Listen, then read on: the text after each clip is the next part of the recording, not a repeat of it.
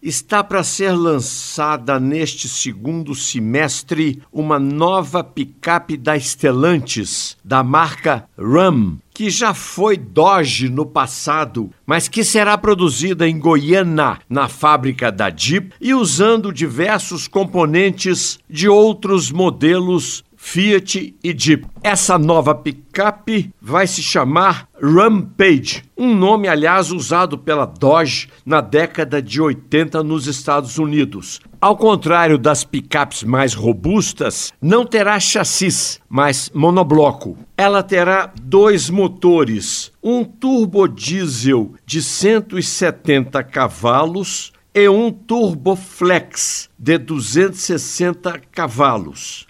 Os dois motores, tanto o diesel como gasolina, serão acoplados a um câmbio automático de nove marchas com transmissão 4x4.